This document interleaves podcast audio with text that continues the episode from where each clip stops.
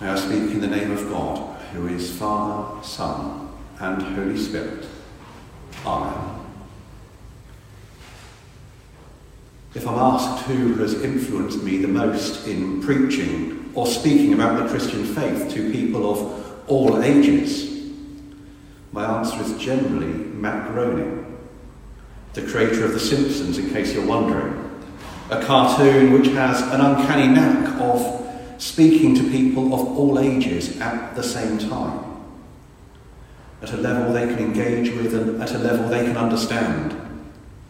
And actually, there's a lot more Christian content there than you might first think, just, just below the surface.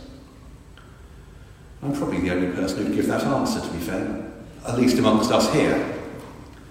On the other hand, we've all, I suspect, got someone we consider to be the best preacher we've ever heard, or seen, or read. Maybe that's someone in person, or someone on TV, on the radio, on the internet nowadays, or sermons we've read even. Maybe it's a former vicar. No pressure for me there then. A bishop, an archbishop, an evangelist like Billy Graham, or a saint of the past whose books of sermons we've read. Whoever it is, some people have had the ability of speaking faith in Jesus Christ to us in a way that engages, enthralls, draws us in, and brings it alive. Today we offer this Mass for one such person. We've always known this day was coming, but the news on Thursday evening hit hard, or it did for me at least. And I'm not even massively a royalist. I'm undecided on so many things to do with the royal family, to be honest, and moving across to the church in Wales, I was relieved not to have to swear allegiance to the monarch in the oaths at my licensing. On the other hand, Queen Elizabeth is, was one of those people those faithful followers of Jesus Christ, who had this incredible ability of speaking quite naturally, confidently, and unashamedly about her faith in ways which were so accessible to those who were listening, who may not have even realized what she was doing, how subtle it was. And in these days where there is so often a tendency to use jargon and overcomplicate things. How refreshing this is. So much is summed up in a few words of her final Christmas message less than a year ago. Jesus, whose teachings have been handed down from generation to generation and have been the bedrock of my faith. His birth marked a new beginning as the carol says. The hopes and fears of all the years are met in thee tonight. Words from Queen Elizabeth. Time and time again in her Christmas addresses, we've heard more powerfully something of the incarnation than the rest of us clergy, preaching in churches large or small, were generally able to manage and this was to a wider audience throughout the world than any of us could reach out to. Summarized each time in just a line or two from a well known Christmas carol, giving people something they knew and loved to link the message to, something they could cling on to. One priest suggested in the last couple of days that because of this, Queen Elizabeth should be known as Elizabeth the Confessor because of her determination to confess, to explain, to stand up for her faith in our Lord and Saviour Jesus Christ. That is not all, though, because we can see quite clearly how Queen Elizabeth's faith affected and influenced her life and it influenced how she related to other people. It's not just mere words for her, but shaped who she was. And so many stories we've heard in recent days sum it up. One such story which struck me was, and I quote, the extraordinary moment when the great humanitarian and trauma surgeon David Nott met the Queen shortly after his return from Aleppo. He recalled, I don't know why it happened then, or why it should have been the Queen who breached the dam. Perhaps it was because she is the mother of the nation, and I had lost my own mother. My bottom lip started to go, and all I wanted to do was to burst into tears. But I held myself together as best I could. I hoped she wouldn't ask me another question about Aleppo. I knew if she did, I would completely lose control. She looked at me quizzically and touched my hand. She then had a quiet word with one of the courtiers, who pointed to a silver box in front of her.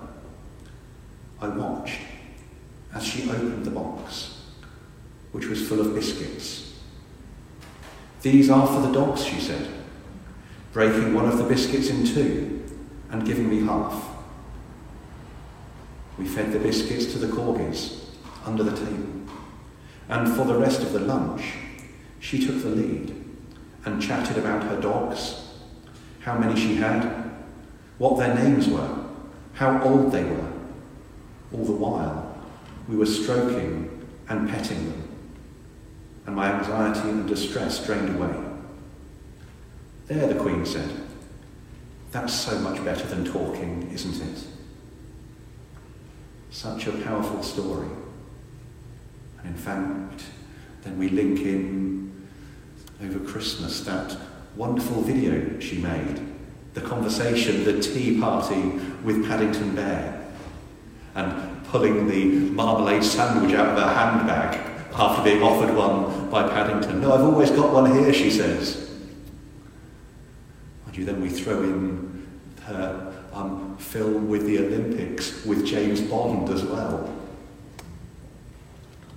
Here is a queen who was bothered with the normal people, not just those who were apparently important.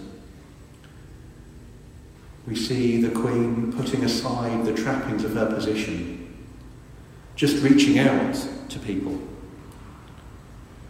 with a certain humour, which we saw with that story with the corgis, we see with the Paddington Bear episode, and also another story I was amused by the time she met an American tourist. You may have heard this, I think it was in Windsor Great Park, and the tourist didn't recognise her, and so asked, had she ever met the Queen? What a thing to ask the Queen.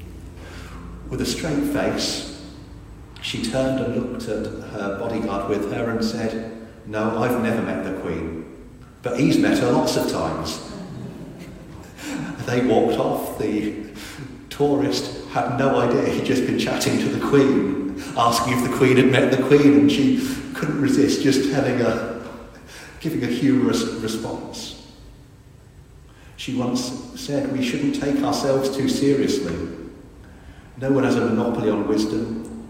We must always be ready to listen and respect other points of view. Listen to others. Respect others. Don't take yourself too seriously.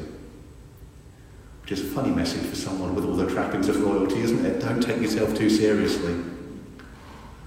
But it's true, and it's a message for each of us as we can all fall into that trap so often.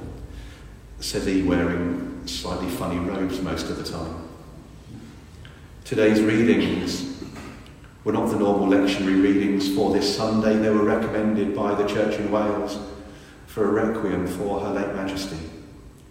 They remind us that even when we leave this earthly tent of our mortal bodies, it is not the end because we are just waiting to be clothed with our heavenly bodies. God is so desperate to welcome us home. This is the faith that Queen Elizabeth lived her life by and confessed to others. And in the Gospel, we hear Jesus saying, I am the bread of life. Whoever eats of this bread will never be hungry, and I will raise them up on the last day. Personally, I love the hymn, I am the bread of life, with the refrain, and I will raise him up. It didn't seem quite right for today's Mass, although I was quite tempted to suggest it, I have to admit. This message Queen Elizabeth took to heart, a regular communicant, receiving this most holy sacrament of the altar, being fed by Jesus, nourished and renewed by Jesus, prepared and strengthened. But this is only a foretaste of the heavenly banquet already prepared for her and for all those who come to Jesus. So much is summed up in an account that after hearing a sermon about the second coming of Jesus, Queen Elizabeth responded, I hope he returns before I die, so that I can lay my crown at his feet. Such powerful words. I want to lay my crown at Jesus' feet. There is so much to give thanks for in Queen Elizabeth's life, whether or not you are a fan of the monarchy. She was a devoted daughter, wife, sister, mother, grandmother, great grandmother, aunt, friend, and so much more besides being queen.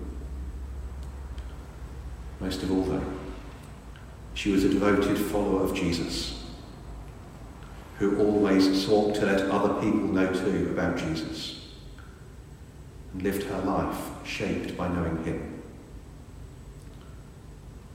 Well done, good and faithful servant. Amen.